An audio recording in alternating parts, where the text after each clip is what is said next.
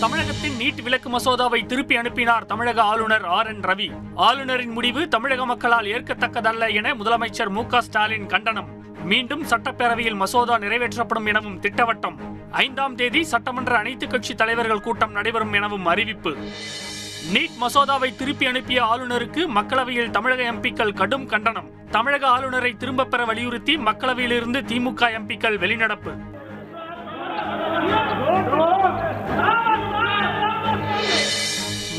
உள்ளாட்சி தேர்தலுக்கான திமுகவின் பத்தாம் கட்ட வேட்பாளர் பட்டியல் வெளியீடு.